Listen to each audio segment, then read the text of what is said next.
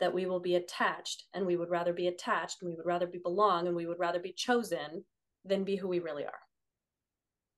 That is probably one of my favorite five minutes I've ever done on the podcast, and I'm actually buzzing to re-listen. I've not heard you. I've not heard anyone um, speak about this attachment versus authenticity and how you just articulated that.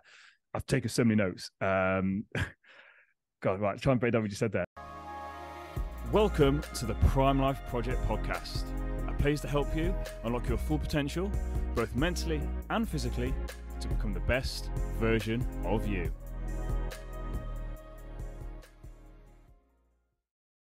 Welcome back to an episode of the Prime Life Project podcast. I'm your host, Daniel James, and today I'm very excited to introduce to you Kara Payton. Now, we can go all over the shop today. I've already had a bit of a discussion off air. Uh, I'm going to try and keep it as succinct as possible. Uh, but I love the message that Kara's got. Uh, I know that you guys are going to love it too. So, Kara, how are we? I am amazing. I'm so glad to be here today with you.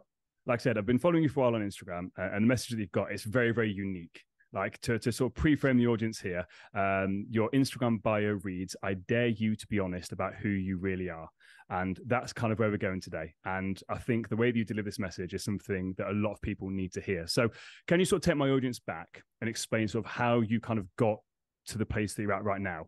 Because like I said, you've got a lot of awareness, you've got a lot of information. How did you end up where you are? Well, as far as the uh, as far as the final result of getting to that Instagram bio life motto mantra, we'll say, is a lot of self abandonment first. Uh, took place, built an entire lifestyle around to insulate myself from honesty, to insulate myself from facing my fears, facing my greatest insecurities. I had an entire life that was perfect. I had the white picket fence, I had the huge house, the fancy car, the massively more money than I could ever imagine, a job that was well paid, and got all the way to this life summit, we'll say, where I was at the top of my life, and no more boxes were there to check. But I was completely empty. I felt like hollowed, like just a stiff breeze would have pushed me over. My life was so empty, but it was full. I had filled it and managed to fill it with every single possible thing you could. I was like, it's money, it's a marriage. Okay, check, check, check, check, check. Have the kids, have the, you know, find God, um, put all of these things into this life. And I was realizing, like, I'm still completely and utterly miserable. Hmm. What the hell am I missing? And no sooner than the, the, the realization came to my mind walking in the door and feeling feeling like I wasn't even in my own house, like my, literally out of my body. I was looking around and going, I don't even feel like I'm standing here. What is going on? And that nagging thought for years finally caught up with me. I could no longer run faster than it was chasing me. And I just exasperated. I think I dropped what was in my hands and I was just like, I give up. If God, if this is all there is to this life, can I just please be freaking happy with this? If it's not, show me what I'm missing because I am really unhappy.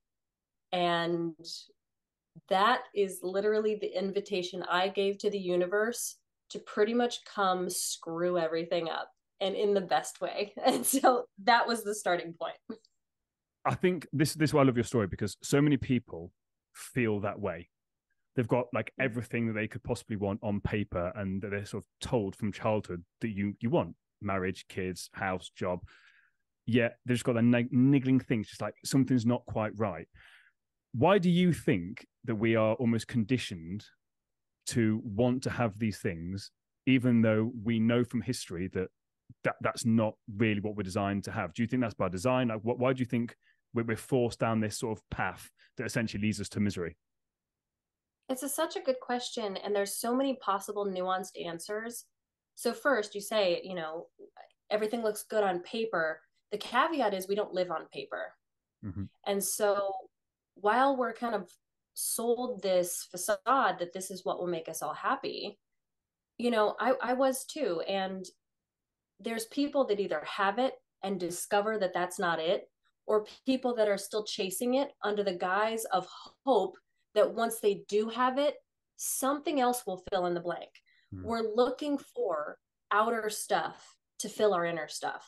We're Hmm. just on a different plane. Like when you finally fill the outer stuff, that's when you discover the inner stuff. If you live out there in the world and you're super just super well we'll say shallow but i don't mean it in a, in a critical judgmental way when you're shallow thinking that all of that outer stuff will do something it's only until you plug all those puzzle pieces on the outside of the puzzle before you realize oh my god there's a middle Mm. there's a whole middle here that i'm not even working on but as life would have it as the universe would have it as divine spiritual learning would have it you have to fill in that outside. If that's your if that's your target if that's your chase if that's your lie that you've been telling yourself you kind of have to go through all of that. Hmm. there's no way that i would be able to appreciate my life in the simplicity and the minimalism that i have now if i didn't chase after every single shiny object that there was to chase only then did i realize what actually matters to me. Because this isn't sometimes it is just that kind of that law of polarity where you realize in order to feel good and know what feel good feels like you have to feel the depths and the darkness and the depression. The joy that i feel now the utter complete joy and fulfillment that i feel now is really only magnified and made to contrast to the upteenth degree by the misery that i've been able to feel by the mm. depression i've been able to feel I've been mm. suicidal before. And I could not even imagine touching and flirting with that idea now personally. But because I have gone to those depths, not only do I feel utter bliss that's unprompted, but I can talk to people that do not see the point of life. And to to bridge and have have walked from ladder rung one right out of the depths, the pit of your life, all the way to where I am. I can now navigate all the way down and all the way up. And I can talk about rung number five because it's really where I got caught up, or rung number eight, and it's because it's really where I got caught up. And I can tell someone, hey, to go from where you are to where I was, this is what I did. Try it on, see if it makes sense. Mhm. So, long winded way of answering your question, I think we're just sold a bill of goods that is outside stuff will fix inside stuff and really the journey of uncoupling that from your truth or to really kind of deep you know myth bust it you kind of have to go through it Mhm. you really just kind of have to go through it unfortunately I think the, the the problem for for me is you're completely right. I always say the be- uh, becoming depressed is the best thing that ever happened to me, and people are like, "What do you mean?" For the exact same reason that you said. I wouldn't be where I am right now if I hadn't literally hit rock bottom because I'd have carried on going down the same path. The thing for me that worries me is if you look at the state of the world right now. I literally just went to get my haircut earlier on today, walking around the town centre. I was just saying to Mikey beforehand, people just look miserable. They're just very, very unhappy. And if you look at the state of mental health in, again, the world, not just England, not just America, the world, depression is at an all time high, anxiety is an all time high, like uh, all these medications are an all time high. And the thing that bothers me the most is that, and this is why I like what your message is that people are essentially running away from themselves. And I agree that people have to go through it. However, I don't think there's enough information about what that actually looks like. And we unfortunately lose a lot of people because they hit rock bottom so hard and they're so ill equipped to hit rock bottom that they can't handle it and they don't realize that it's part of the journey. Am I making sense with that? absolutely there really isn't there's not enough conversations about the kind of embrace it we we have all of these things and tools and medications and answers and solutions for how to remove pain how to get rid of the problem how to solve for x how to you you have anxiety no problem here's a pill you still have anxiety cool here's a youtube video you have anxiety well shoot here maybe it's the friend group maybe it's the da da da da maybe it's your work maybe it's your demanding boss maybe it's your oppressive boyfriend maybe it's da da da da da da da da da and they go through the list of how to get rid of the anxiety get rid of the anxiety get rid of the anxiety get rid of the anxiety attacking the anxiety which is the tip of the iceberg it's a symptom of a dysregulated nervous system somewhere in you you abandoned yourself or you betrayed yourself or you walked away from a truth or you're again like you said you're chasing your own tail trying to avoid something trying to Mhm. avoid truth catching up with you what the real deal is so much easier to get rid of anxiety. I can pop a pill, I can go take a shot, I can do anything, and I can get rid of my anxiety. Does that solve the problem? Depends on who you ask right now. And so there are people that they're only interested in getting rid of the anxiety. They don't care about the root. They don't care about the cause because right now the cause somewhere in their highest self, their highest functioning system, they know damn well that they start pulling the layers off underneath that it's not going to stop for a long time. Mm-hmm. I feel like people have a a wisdom inside of them that understands that if you start looking at this and seeing it, you can't unsee it. And so there's people that embrace that it's going to be a little bit of a process, a little bit of an uncovering, a little bit of discovery. And there's people are like, nope, I don't have time for that. I do not have time time for the disruption. I have my busyness, I have my chaos. I'm addicted to my emotional suffering. I'm addicted to all of these things. And right now that is going to upset the apple cart. So passing go, collecting my $200 and saying hell no to that journey. Mm-hmm. So the people that do hit rock bottom, those people absolutely need all of the conversations and all of the support because they said, yeah, you know what? Tell me about that anxiety. Tell me what's underneath of that because I'm willing to look. The problem is, those people do need care. They need information, but they also need processes. And mm. that's where I have a massive issue with life coaching or self-help or the just the industry as a whole they read a book because they were told that this book is life changing they go to a retreat and they tell oh this this this event was amazing. I healed so much. They have a coaching program or a course they buy it and it's like well now what? Because i'm here. I went through it and it left me with so many different holes. But that's not that's not the end. It's not one and done. You're given information just information people need a process. People need to be met where they are. They need to understand that this mindsets and mantras BS that's being thrown everywhere like confetti is not enough. They need to know how to apply it. Knowledge is not power. Knowledge is not, knowledge is worthless. Knowledge is potential power. It's potential exchange. It's nothing to change you. That's knowledge. I could read um, I could read books all day long on how to be a mechanic. But if my car breaks down, you better believe I don't know what the hell I'm doing. And the same thing is with our life. If we have if we have information on what a healthy relationship looks like, but I'm horrendously addicted to the one that I'm in, knowledge of what a healthy relationship looks like doesn't help me. Mm-hmm. So I don't, rem- I don't even exactly remember where I started with the with this. Listen, you want to listen, listen, you, you listen. You're on a roll. I was letting you go because it's like I was like, yes. I was like, just just go for it because I, and this is and again, I, have heard you on, on other podcasts and I didn't know how we're going to get to this topic, but I, I, wanted us to talk about this because you're completely right. You've hit the nail on the head. For me, one of the biggest issues is the, the self help industry because it's never enough to just read one book. And what I always say to clients is just read one book and then apply information from that book. Same with me. I literally have been reading the same book for the last year. I've read it once, read it twice, three times, four times. And each time I'm learning and implementing, learning and implementing. I'm teaching I'm passing it on to people. And for me, that's how that's the only way you can learn. It's like you, you can't, as you said, you can you can learn all the stuff you want to about fixing a car, but until you've actually gone and done it, it's not going to help. And I feel like the problem with again, not not everyone because there's some great people in the industry i think you'll agree but the vast majority is they're trying to like have clients for life. They almost want the clients to need them. And they again they're almost like idolized like in like this like this guru status of like oh just just give me whatever you want. Oh new course i'll take it. Oh this workshop i'll take it. Or book i'll take it. Rather than just being like no yeah. let's just figure this out.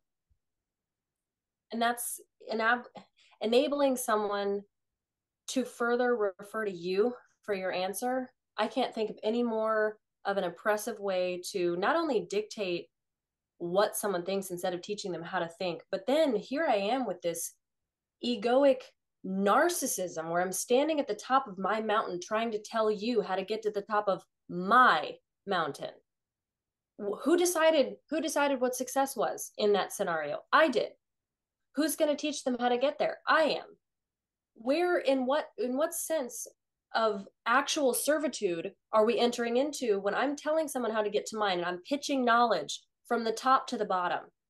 Hmm. how about i go from the top of my mountain having already gotten there and i go down to the base camp and i have them point around at the mountain range and going which one's your mountain? Which one's your success? Where is your relationship? What does that look like? What amount of money are you after? That one perfect that looks similar to something i've gone through here's how i tackled it hmm. here's the critical thinking tools that you need to answer your own questions because my questions on my journey were different because hmm. unfortunately because i am religiously stubborn when it comes to learning my life lessons i realized rock bottom had a basement and so I had to get to the rock bottom and then I had to self sabotage from there and dig a hole in the damn floorboards before I learned, hey, by the way, this can get a lot worse. Mm-hmm. If you don't apply what you know, this can absolutely come unglued even further. Mm. So to sit there and narcissistically pitch someone my version of success, my version of a healthy relationship, my version of a good life, my version of good health is so absurdly neurotic that someone would even have the same linear path as me i can't even begin to explain how limited the life coaching is. Life coaching who is qualified to actually life coach?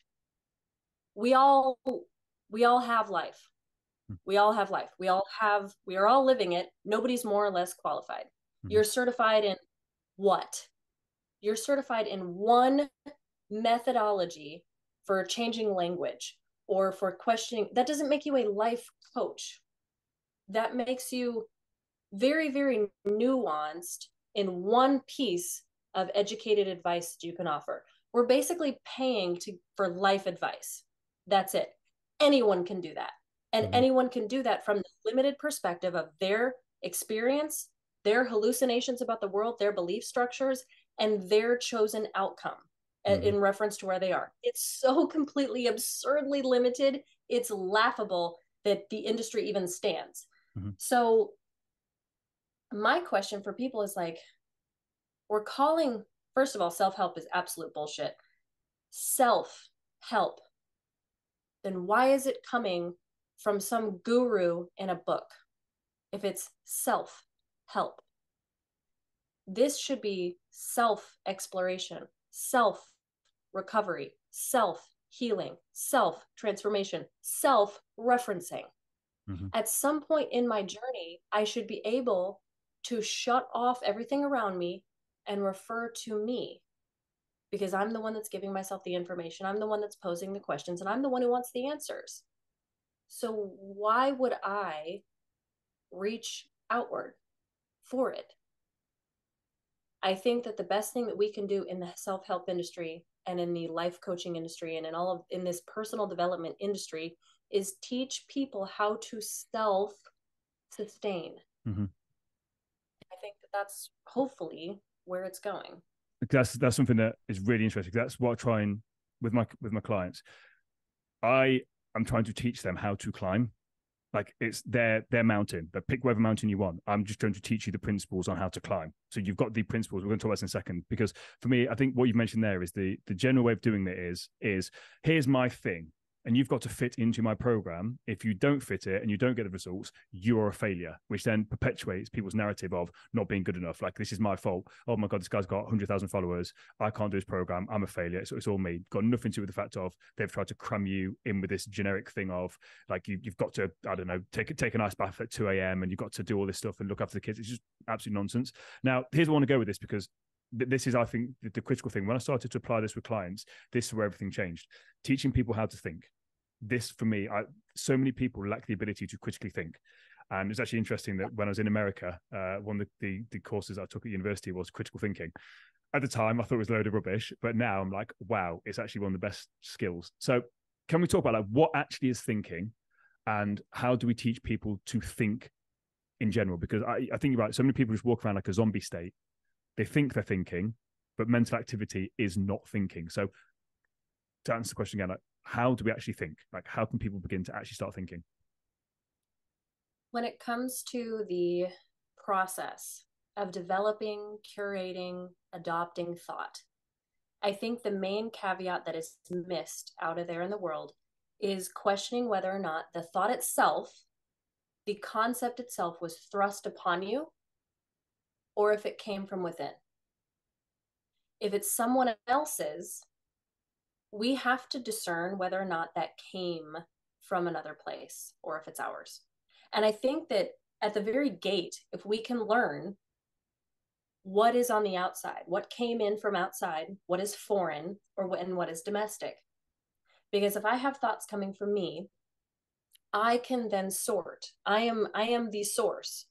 So the whole factory is within myself. I was able to question it. It came from me. Well, where did it come from? Well, that's interesting. Do I actually here's the stream of thought which ones do i actually believe which ones do actually support my priorities which ones align with my values and so if it comes from me i'm i'm at the start of the factory line i can then take my process and accurately from day one it's like raising a dog or a kitten from day one. If if i have a shelter dog and i adopt not you know I'm, for everyone that has a shelter dog i am not criticizing you. You're you're a saint to deal with things that you don't know. You adopted a seven year old dog and you don't know what kind of situation you're in from seven to newborn. It's the same thing with our thoughts. If it came from somebody else the poisoning the uh, the adaptations the unhealthy behaviors the lack of priorities the values that are just chaos didn't come from you so you don't have control over them if they were thrust upon you they are somebody else's they're from somebody else's narrative they're from cultural divides or beliefs or some they're there's somebody else's concepts of the world, somebody else's perspectives and lenses. In order to critically think, you have to establish what your lens and model of the world actually is. And you have to, at times, be able to separate yourself from that lens.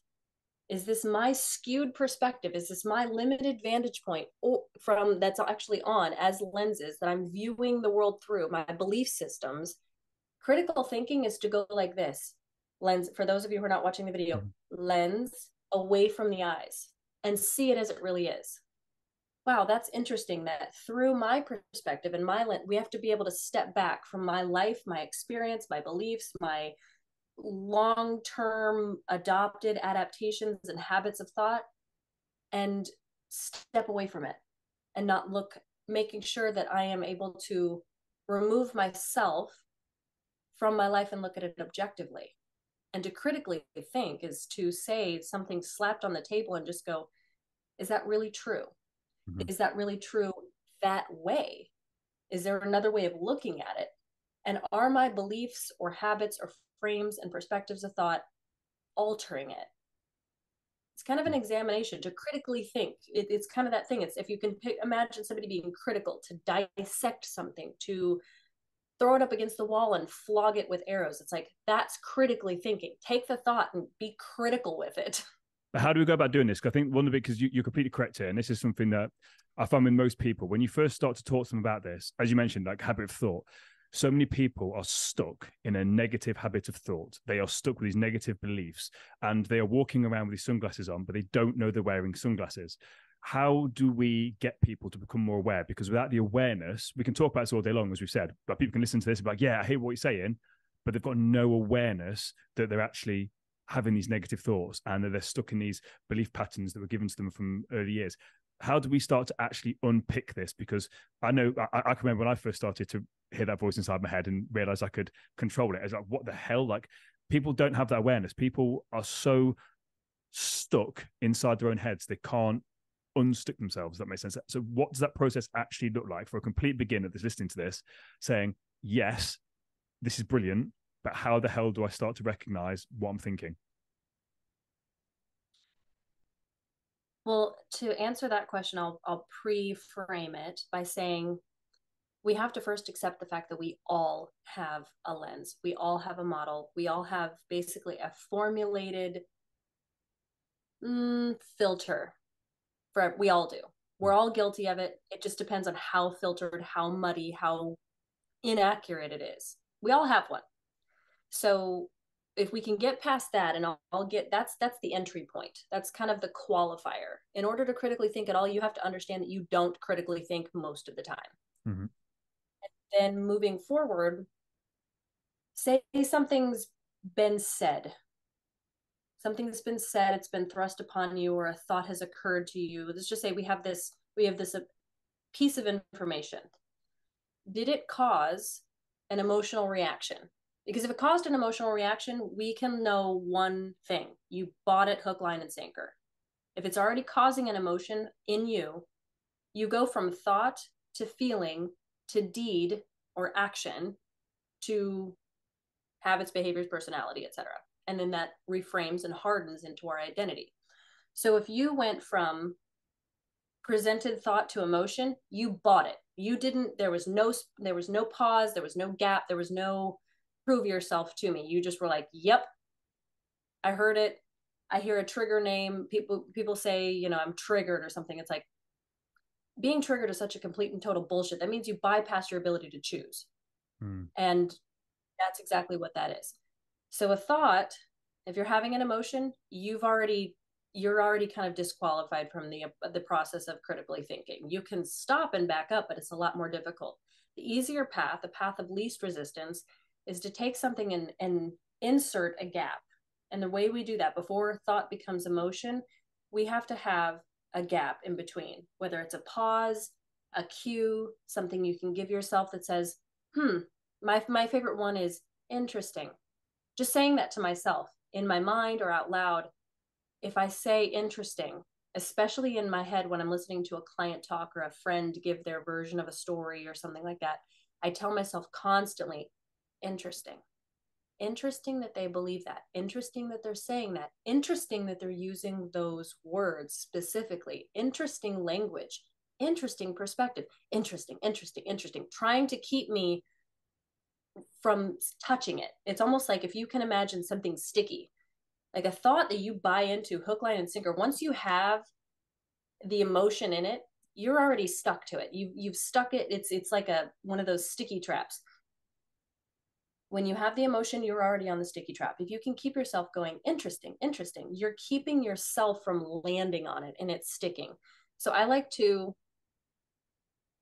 in my head that that prompt and that thought for me personally is always just stay slick stay slick stay slick don't don't it's like teflon thinking i don't go into it yet um, so if you're struggling with something that almost seems like it's driven for you driven by you not driven by you, driven for you. You're not in the driver's seat.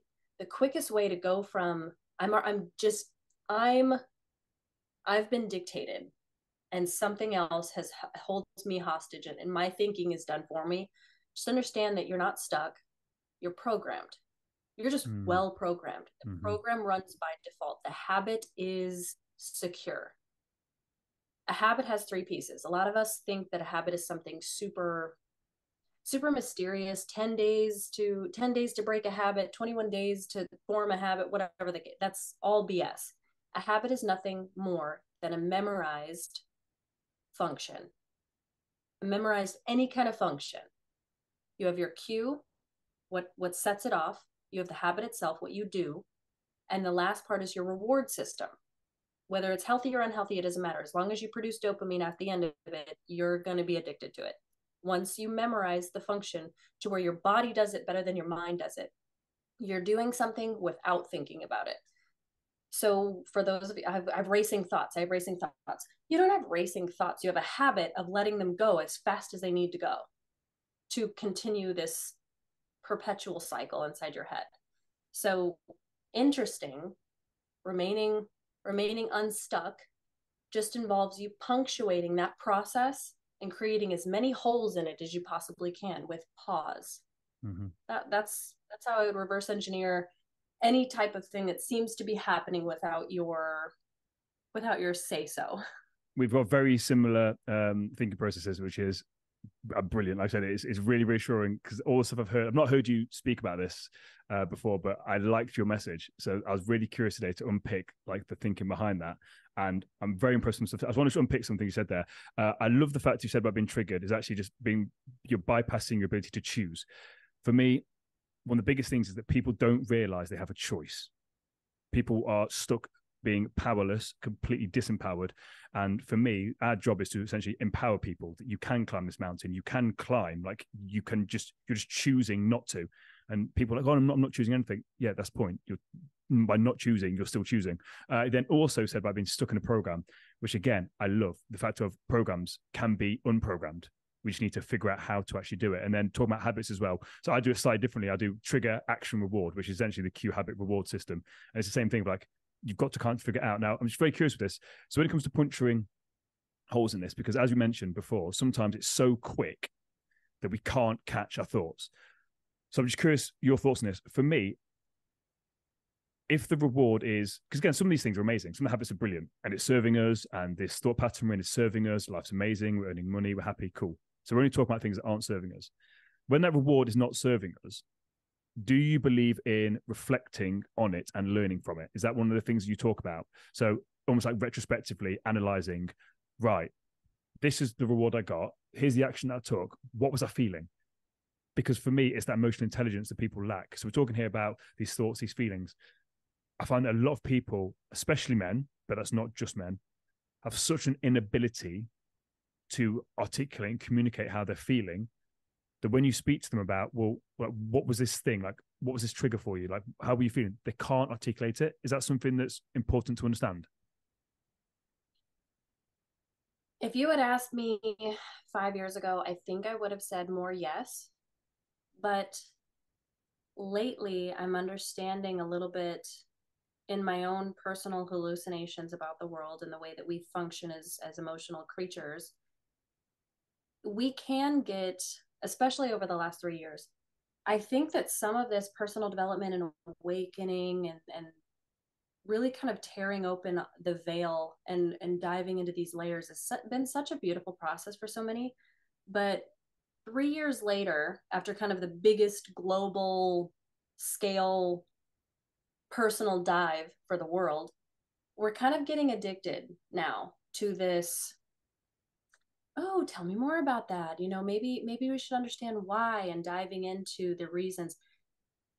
We're getting stuck in unnecessary waters and we're die it's like most most shores that are that are connected to the ocean there's a certain point the danger zone where you can wade out to this point and of this point they'll have like a, a rope barrier before you just get lost into open waters or before you're more likely to be pulled into open waters. And when you think about that in the realm of diving into a trigger, especially when it comes to trauma and PTSD, mm-hmm. to figuring out the why and where it came from, or the root cause, or the root memory, or diving into what actually happened to form this trigger or fear or whatever we're dealing with objectively, there is a point, I believe, in our psyche that has a danger point too where you're going to get pulled into the undertow of that analysis addiction into finding it out where we're psychoanalyzing ourselves, which is why we have soldiers that are in therapy for over a decade that are still killing themselves because they're not maintaining this barrier of how far into all of that that they can go before things start to really get detrimental to their well-being. There's a certain point where you need to go I don't need to know where this comes from. I just need to understand where I want to go and that that habituated emotional addiction to my suffering, to my problems, to picking the scab of my wound is re traumatizing me. People are in therapy all the time for years and have zero healing, zero help, zero anything. Therapy is a sorting mechanism, it is not the healing game. And that's where I feel like I stand kind of at the crux and in the face of so much of this personal development bullshit is because you can re injure yourself with retelling a traumatic story.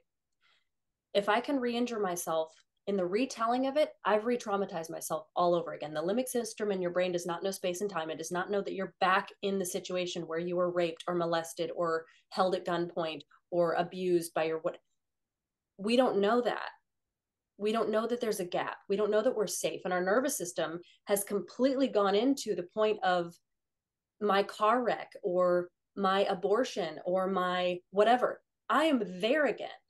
My whole brain, my whole emotional state, my physical, it all just went right back there.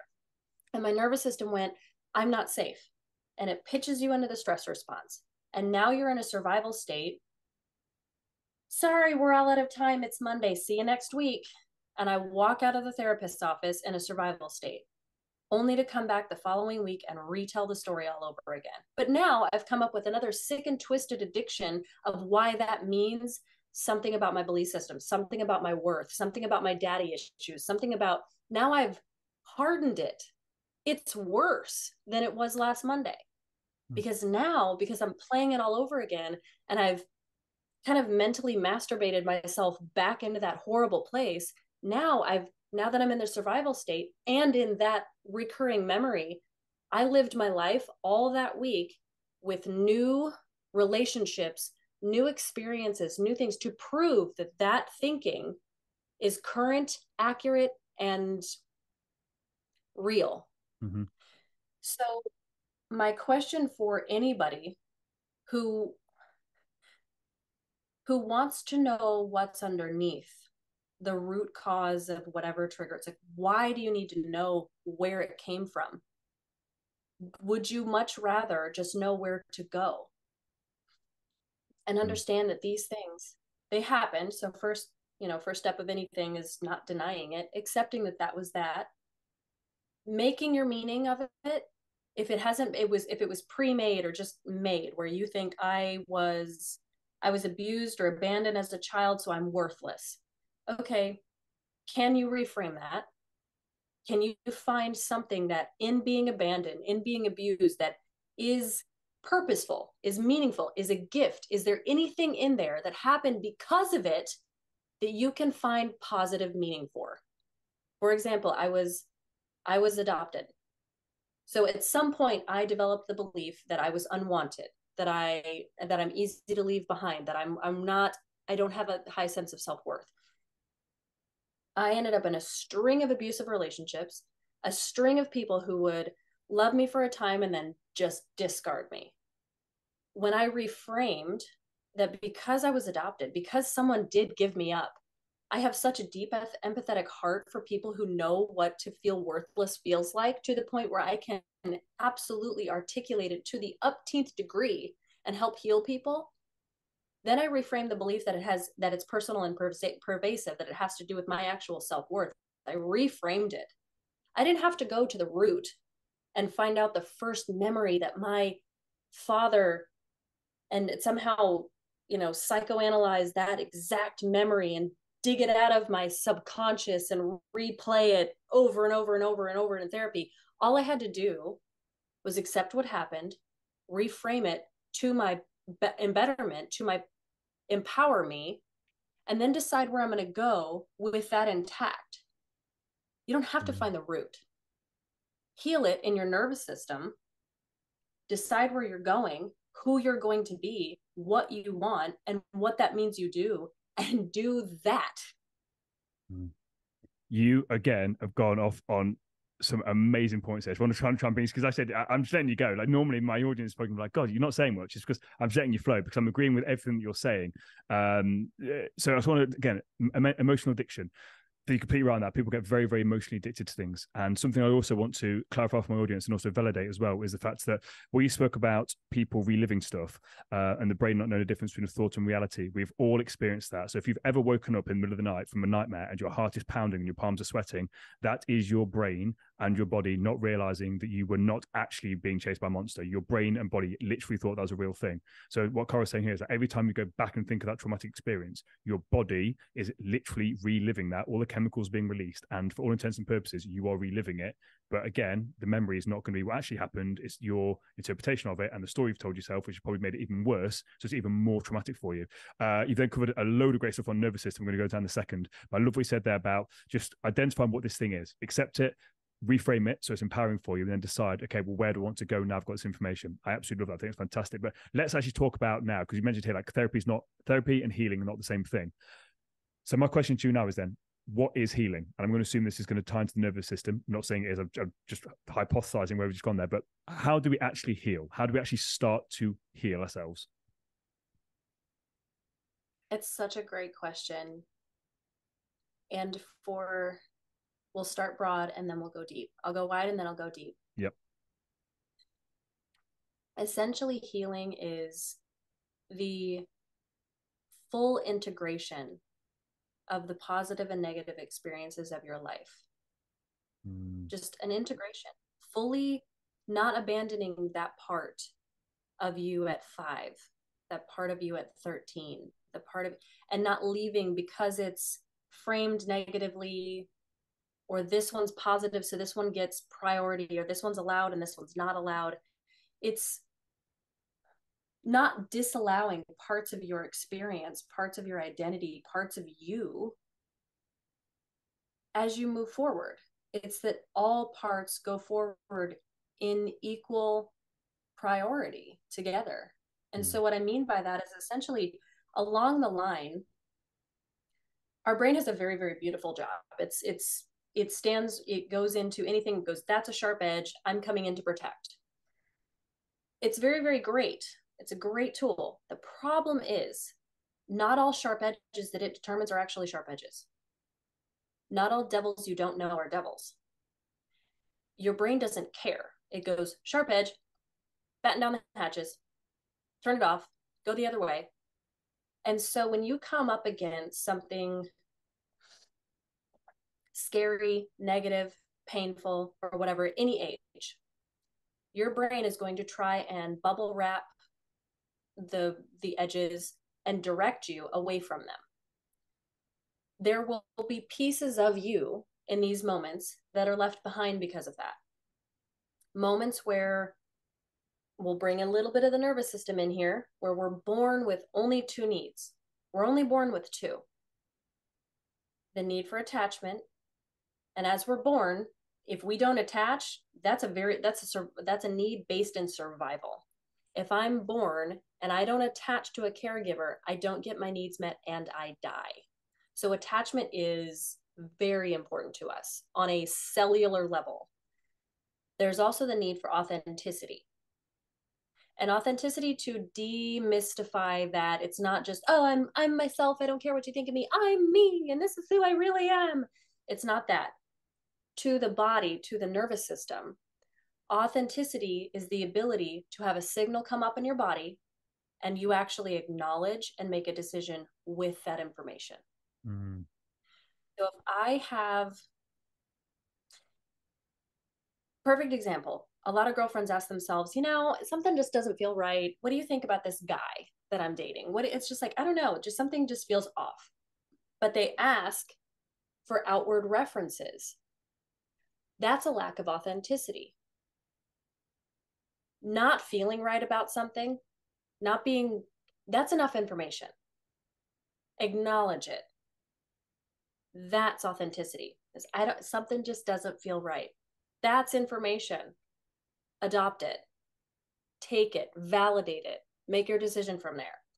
So we're born attachment authenticity. In our formative years in early childhood all the way up to adulthood and today we constantly are presented with crossroads to these two needs. Sometimes they really absolutely do conflict with each other. In order to stay in my relationship that's heavily dysfunctional or toxic as hell or my family dynamic, if I have to self sacrifice, if I have to abandon myself, if I have to betray my values, if I have to do something that is dishonoring of who I really am, what I really want, what I really care about, etc., what how I really feel, even if it's just like, oh, do I really feel that? That questioning process is you choosing attachment over authenticity. So in order, perfect example, I was this was my favorite poison was choosing self-abandonment. In order to stay in a relationship with someone, I would invalidate myself. I would allow myself to be invalidated. I would try hard to fit into somebody else's life and not ever demand that they fit into mine and definitely not demand that we make one together. It was how can I fit on a newspaper in the corner of this human being's life and contort and alter and change who I am in order to fit the best in that space by taking up the smallest amount of room to stay attached, to stay in a relationship? How can I chase approval at the same speed of avoiding criti- criticism to make my adopted father happy, to love me?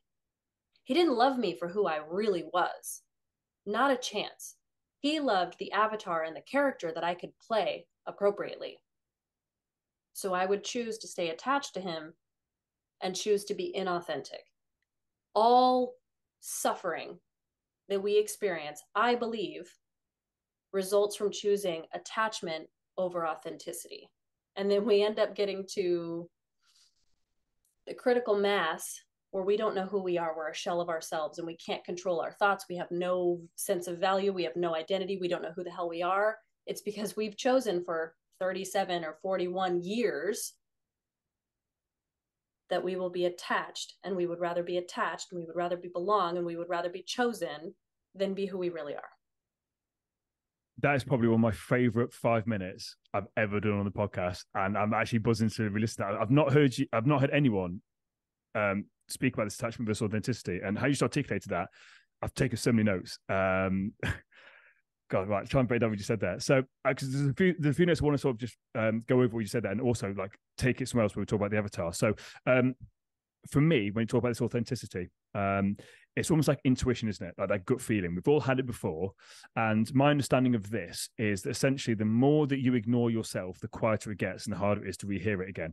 Uh, am I correct in, in hearing that? Like that you want when you start to hear that feeling or that that initial thing, you want to be listening to it rather than ignoring it. Is that Am I correct in that? Is we want to be listening to it, but the caveat is it doesn't get quieter.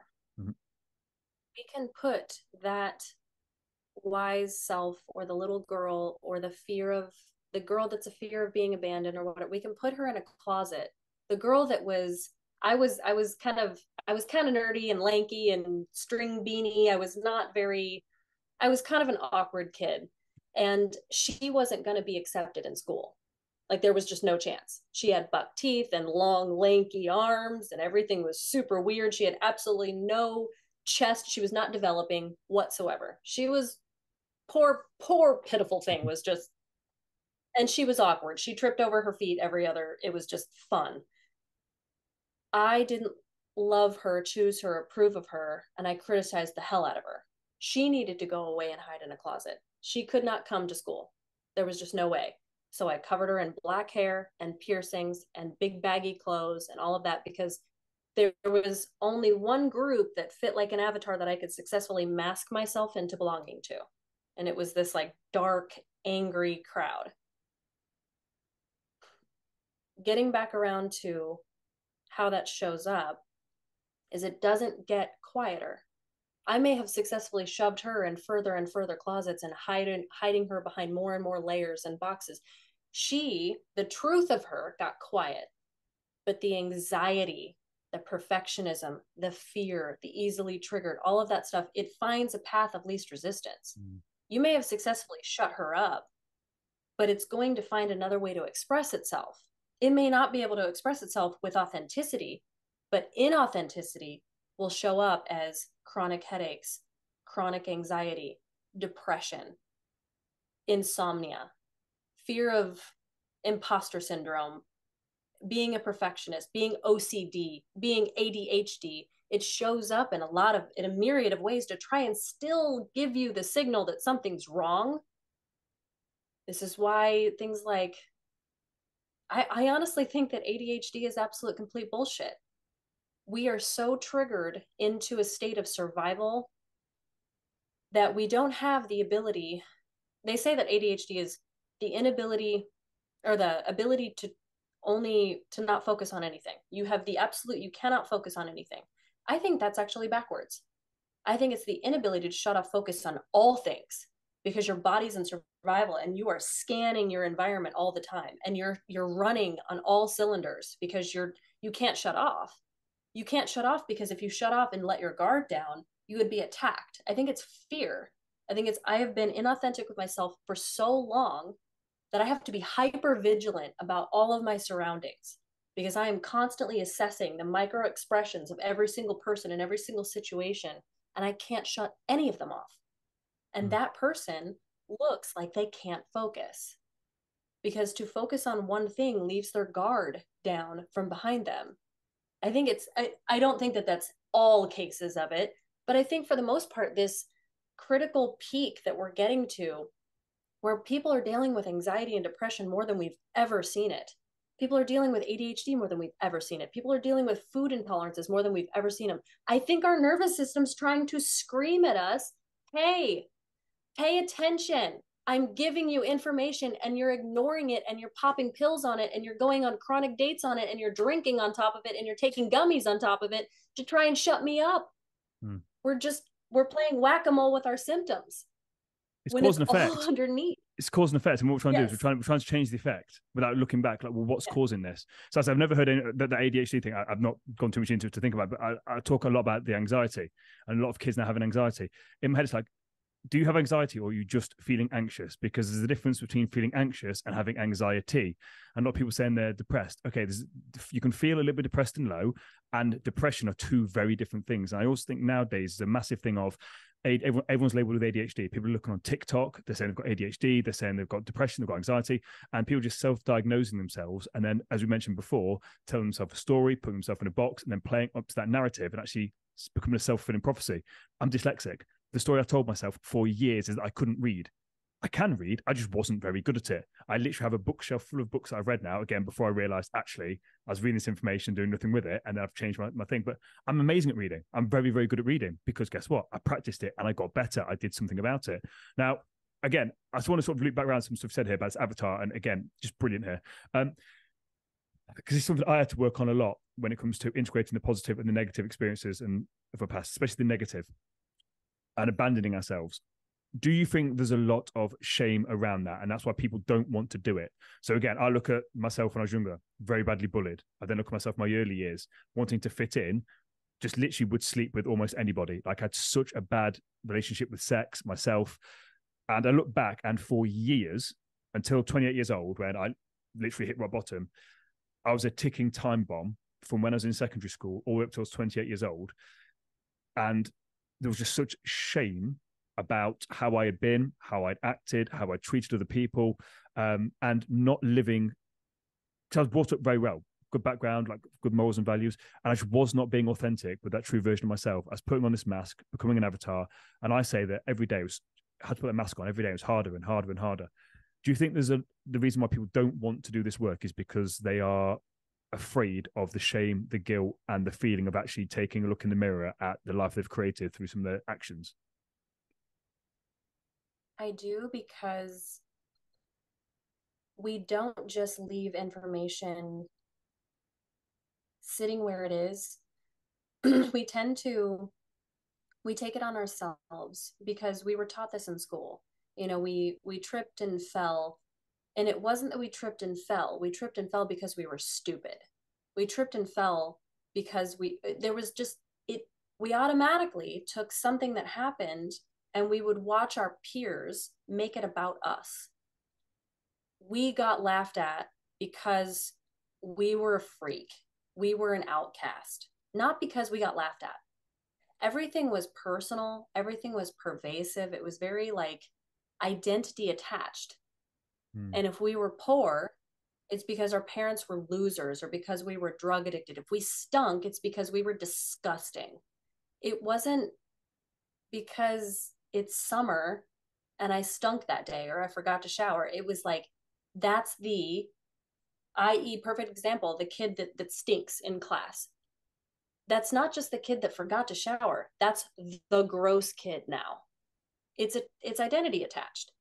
And so when I see someone out in the world and they're an, another example, somebody who's morbidly obese, I don't see someone that just is that way. I see someone that is wearing their trauma wearing their shame. It's it's showing up as extra pounds. But what i'm seeing is they are actually on the outward level expressing my shame. I'm ashamed of myself. When i see someone with piercings and tattoos all over their face, up and down their body. And that's how they've chosen to self punish. That's how they've chosen to wear their shame, wear their lack of self worth. We wear our trauma, we wear unhealed trauma, and it takes a lot of different forms. And that was, it's so funny because, like, the last tattoo that I got, I've gotten little ones here and there, but they were like a general, like, I actually, I'm personally attached. I want that. It means something to me. Before then, it was just, I wanted to somehow express what was going on inside of me on the outside. And so we do this all the time. And somebody doesn't feel good about themselves and they just, they know that the, their, their body on a, on a level they may not even consciously know, they know that their, their gut produces serotonin. It's a serotonin factory. So the fuller that gut is, the happier I'm going to feel. And you can imagine if you anything that you do becomes addictive the moment that it meets one or two of your needs. Mm. And if you have a need to avoid something, or if you're hiding from something, or you're trying to compensate for something, that's a lot of needs pushing you to overeat all the time. Mm. It's just we're showing it every single day out there in the world and, and it's become the reason i believe it's become such a plague is because we're not turning inward and asking ourselves like what would actually solve this? What would actually stop compensating for it? Let it catch me instead of avoiding and running and chasing approval and we need to all stop. And it's it's easier said than done because that's stopping all the other structures we've built that are running with us stop too. And so that whole like you can't unsee it, your whole it kind of is true. Hmm. So I think that's what perpetuates the machinery. The faster we run to chase the approval is the same speed as we're running to avoid the criticism because all of this stuff when we, once we stop it's not you're just the kid who stinks it's you're the gross kid you have to face that like identity crisis and so most of the people that we we do we we're like, nope, I don't need an identity crisis in my life. I do this just fine. I run the mechanics, the inner child in me, the fear, the pit—they're locked in the closet. This system works because it keeps me above water. And to stop the system, I'm afraid I will drown and die. Mm. People are so attached to this identity as well, don't they? And that's something I've really had to work with again when a client's losing 120 pounds. It's like you're literally changing someone's identity, as you mentioned, by unpicking the reason why they've held on to identity in the first place. And again, when it comes to tattoos, uh, I need to re-listen back to what we've mentioned about the tattoos. But again, it's interesting because I was looking at my tattoos. Obviously, I'm not covered like you are and other people, but it's interesting. I was thinking, well, yeah, actually, when I got these tattoos, it was an outward reflection of where my internal thing was. They all mean something to me. And I'm not saying everyone has stuff that means something to them, but it's just very interesting how again, it's a representation of this means something to me. So I'm then going to put it on my body. I'm expressing my my internal environment on my external body so people can see and it means something. Very, very interesting. I've not really heard much about that. And again, it's got me thinking. So I want to go back and listen to that. Now, I'm very cautious your time. Um, so but this has been fantastic. Like genuinely, um, the value that you've added is it's been fantastic. And I, I knew some of the points you were going to raise would be controversial to some people, which is why I wanted you on because you're very straight talking. The way you deliver stuff isn't how people normally deliver this content, and I absolutely love this. Um, and we've we've covered a lot of stuff. So the question I ask all my guests when they come on, uh, and again, you can either summarize what we've said or just pop something new in there. What bit of advice would you give to someone right now that's listening that feels stuck and out of control with their life? Mm, stuck and out of control with their life. That's a good one. I would say to them that the best thing that they can remember is that in every single moment, without exception, you have the freedom to choose again. In every single moment, without exception. I would pair that with something that's even lined up with scripture. The truth will set you free. It may piss you off, mm. but seeking truth as a constant thing, never faltering to seek truth. Even if you think you found truth, ask yourself what could be even truer than this? What can be even more true than this that I've found? And never stop questioning that. Mm. Because authenticity is truth. It's ungated, it's unguarded, it's unencumbered, and it's freedom. Truth is freedom, no matter what type of text or religious doctrine or meditative theory or anything that you find, you will always find truth and freedom are synonymous. You want to be free, you want to feel like you're in control. What are you being dishonest about? Those are your shackles. Those are the things that hold you back. Those are your enemy. Mm-hmm. Attack those, shed light on those. And the thing is, you don't even have to really attack them. All you have to do is ask what's true in the face of them. And the shackles come off, the BS comes off, the guarded lack of something is off. There's a lot of people that say, oh, "I'm I'm so busy, I don't have enough time." Da, da, da, They give the, all this. I'm I'm incapable. I don't know how. I'm not good enough. I'm not ready. It's like all of those things appear like some sort of limiting belief or a barrier or something. It's all up here. It's all BS. I don't have enough time. I'm busy. I'm super, even somebody is super busy. It's like you can be, you can be telling the truth and still not totally honest with yourself, total, not totally authentic with yourself. Yeah, you're busy. That may be true. But what's honest is that you're wasting your time you're not prioritized. You haven't made decisions. You don't know who you are. And so you feel busy. You're all over the place because there's no direction. You're rudderless. You're being blown in every single direction. You're easily distracted. All of those things. That's what's honest. You may be busy but you're not you don't you don't have a lack of time. You have an abundance of self-fulfilling barriers. So mm. authenticity is freedom and you always have the power to choose again. I love that. And again, uh, one of my favorite sayings is the truth is the truth, whether you like it or not. And again, the way you destroy darkness is with light, and truth is the light. So if you shine the light on your darkness, the truth on your darkness, it will set you free. Uh, I absolutely love that, Kara. Where can people find out more information about you? If people want to connect with you, if people want to reach out, where can people find out more information? I am really easy to reach. I'm ever present. If you Googled me and you're an Instagram person, I have an Instagram. If you Googled me and you're a website, blog, in TikTok, podcast person, I'm I'm everywhere. You can't you can't really miss me. So just Google Kara Payton or karapayton.com or search me and I'm I'm pretty much in your corner no matter where you are. Amazing. Honestly, thank you very much for your time today. The value that you've given my audience is incredible. Uh, I love everything you're about. I love your energy. Uh, and thank you for taking the time to speak to my audience today. Absolute pleasure. That was